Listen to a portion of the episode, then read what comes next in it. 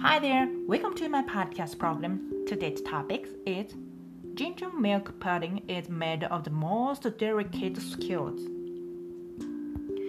What a little pudding taught me that it is important to know the principle in anything. It is no use doing blindly. So let's get started. 国広東料理のデザートに生姜牛乳プリンっていうものがあります。この生姜牛乳プリンなんですけど材料が少なくて作り方も簡単なんですよ。私はこの生姜牛乳プリンの存在をクックパッドっていう日本のレシピサイトで発見しました。この生姜牛乳プリンなんですけども冷蔵庫にあるものですぐ作れそうだったので早速作ってみました。材料は生姜牛乳砂糖この3つのみです。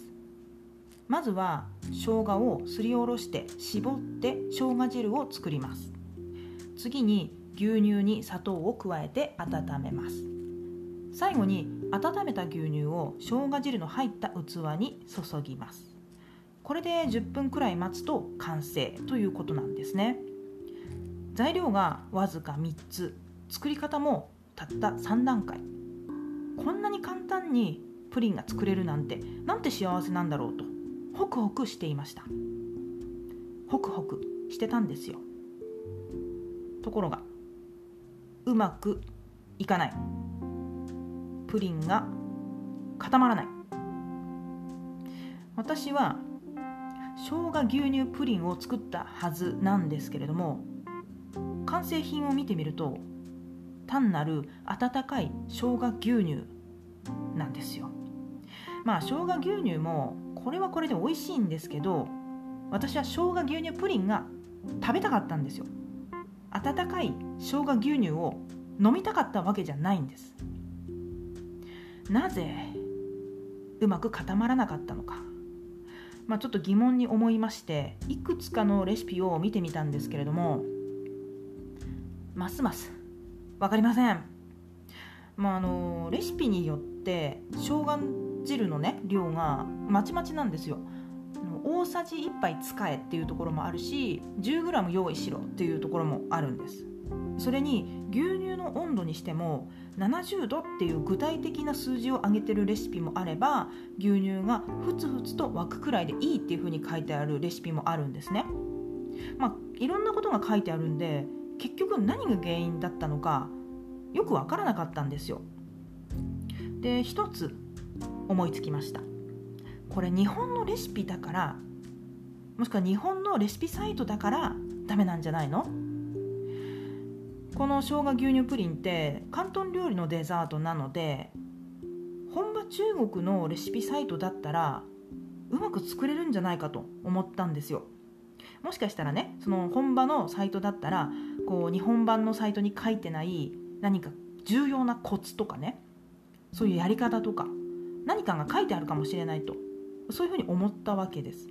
それで早速中国のレシピサイトを検索してみました。さすがに本場だけあってレシピはすごいたくさんありましたね。まあもともと人口の多い国だっていうのもあるんですけど本当にたくさんあったので多くの人がこの生姜牛乳プリンを作ってるんでしょうね。ただその作り方っていうのは日本のクックパッドに載っているレシピとほとんど変わらなかったんですよ。材料は3つ、まあ、作り方もこの3段階。大体一緒だったんですね。しかも本場中国であったとしても失敗する人がそれなりにいるらしくってもし生姜牛乳プリンが固まらなかったらゼラチンで固めてくださいっていうそういう正し書きがしてあるレシピサイトが結構あったんですよ。本場中国人ですら失敗する。ということはこの生姜牛乳プリン簡単そうに見えて実はかなり難易度の高いデザートなんじゃないの？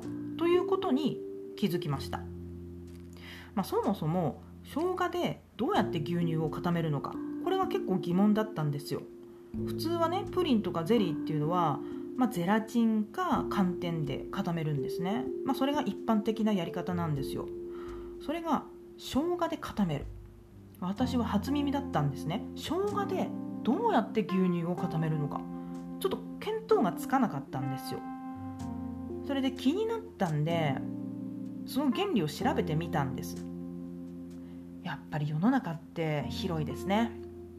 探せばあるもんです。ありました。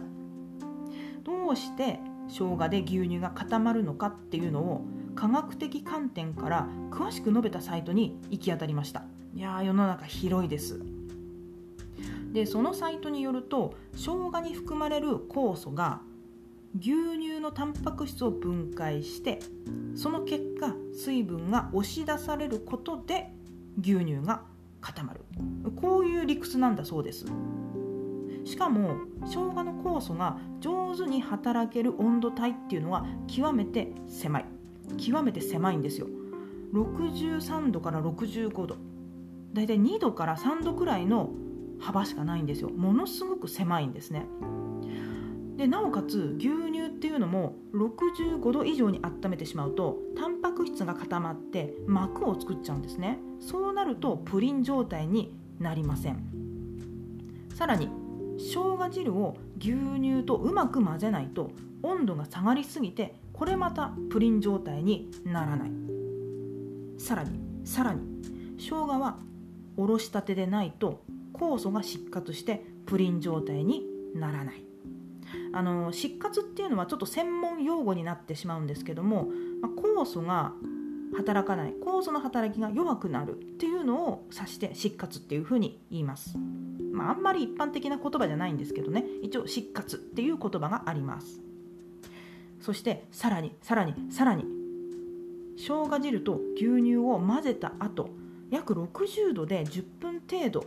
まあ、10分から15分ですね。それぐらい保温しないとこれまたプリン状態にならない。以上のことが分かりました。材料3つでお手軽にプリンが作れるイエーイ嬉しいとか思っていたらこんなに繊細な化学反応を駆使しないと生姜牛乳プリンにならない。全く思いもよりませんでした。恐るべし生姜牛乳プリン。プリンなんて誰にでも簡単に作れるって舐めてた私が悪うございました。でもねプリンが固まらなかった時に安易にゼラチンとかで固めなくてよかったなって思うんですよ。もしねあの時ああもう固まらないやっていうのでゼラチンなんかで固めていたらこんな繊細な化学反応のことを知らずに人生を終わるとこだったかもしれない。そう思うと人生って万事作用が馬だなって思うんですよ。まあ、この万事作用が馬っていうのは日本のことわざになるんですけれどももともとは中国の故事ですね、まあ、大体ねそういうのは中国から来ること多いんですけど意味は人生は後になってみないと何が良くて何が悪いのかわからない。まあ私の場合はですねプリン作りに失敗しました。まあこれは良くないことですよね。だけどプリン作りに失敗したことによって最終的にはその原理を理解することができた。これは良いことなわけですよ、まあ、つまり人生って本当に何がいいことで何が悪いことかって分かんないよっていうことなんですね。で生姜牛乳プリンの原理を理解して以降私はこの生姜牛乳プリンを頻繁に作っています。酵素が失活しやすいこと酵素が働く最適温度のこと保温のこと。これら全てを抑えているので失敗しなくなくなりました。もうノーミスです。100発100中。まさにプロ。もうね私生姜牛乳プリンの店を開こうかなって思うくらいのプロになりましたよ。本当に。生姜牛乳プリンの原理を知らずにやみくもに作っていた時は本当にね笑ってしまうくらいうまくいかなかったんですよ。全くうまくいかなくって。なんか呪いにでもかかってるんじゃないかと思うくらいだったんですよ。でもこの原理を理解して以降は逆にあの苦しい日々は何だったんだろうと思うくらいになりました。やっぱりね何事もこの原理を知るっていうことが大大事だっていうこと。あとは化学反応って素晴らしいということが分かった出来事でした。